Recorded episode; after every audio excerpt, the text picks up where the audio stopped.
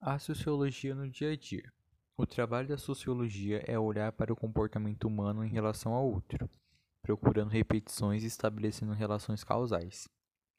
Além disso, a sociologia cria teorias gerais que podem explicar tudo, desde pequenas associações humanas em torno de objetivos comuns, como trocas econômicas que beneficiam ambas as partes, até organizações maiores e mais complexas, onde ocorrem processos mais complexos, como luta de poder e as próprias políticas.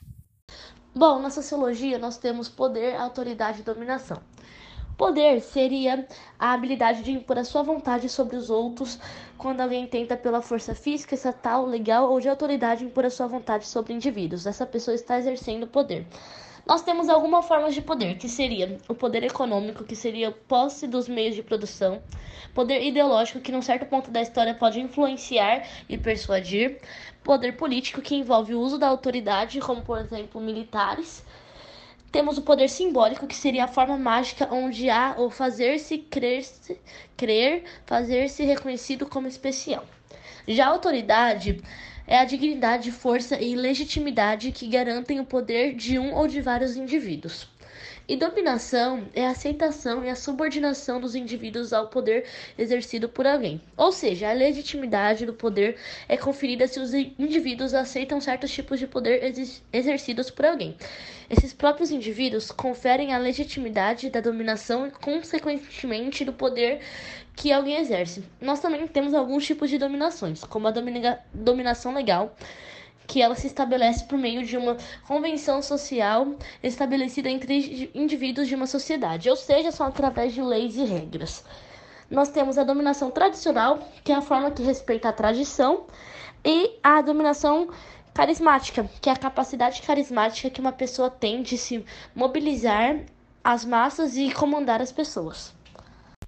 Os direitos civis são as liberdades individuais como o direito de ir e vir, de dispor do próprio corpo, o direito à vida, à liberdade de expressão, à propriedade, à igualdade perante a lei, a não ser julgado fora de um processo regular, a não ter o lar violado. Os direitos humanos são fundados para o respeito e pela dignidade e valor de cada pessoa, o que quer dizer que são aplicados de forma igual e sem discriminação a todas as pessoas. Os direitos humanos não podem ser privados, apenas podem ser limitados em situações específicas. Na prática, a violação de algum direito vai afetar o respeito por muitos outros. Todos os direitos humanos devem ser, portanto, vistos como igual importância, sendo igualmente essencial para respeitar a dignidade e valor de cada pessoa. Falar aqui da cidadania brasileira, né? A sociedade é, no qual o Estado é o responsável por preservar os direitos naturais do homem, que são a liberdade, a vida e a prosperidade. É, esse, esses direitos estão previstos na Constituição é, e assistem não só os nascidos em território nacional, também como qualquer estrangeiro que esteja no país.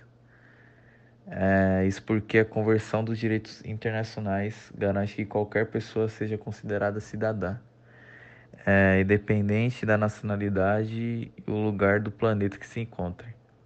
Desta forma, a cidadania está estreitamente relacionada aos direitos humanos, correspondendo ao conjunto de regras que procuram preservar a dignidade e a integridade de todos os indivíduos.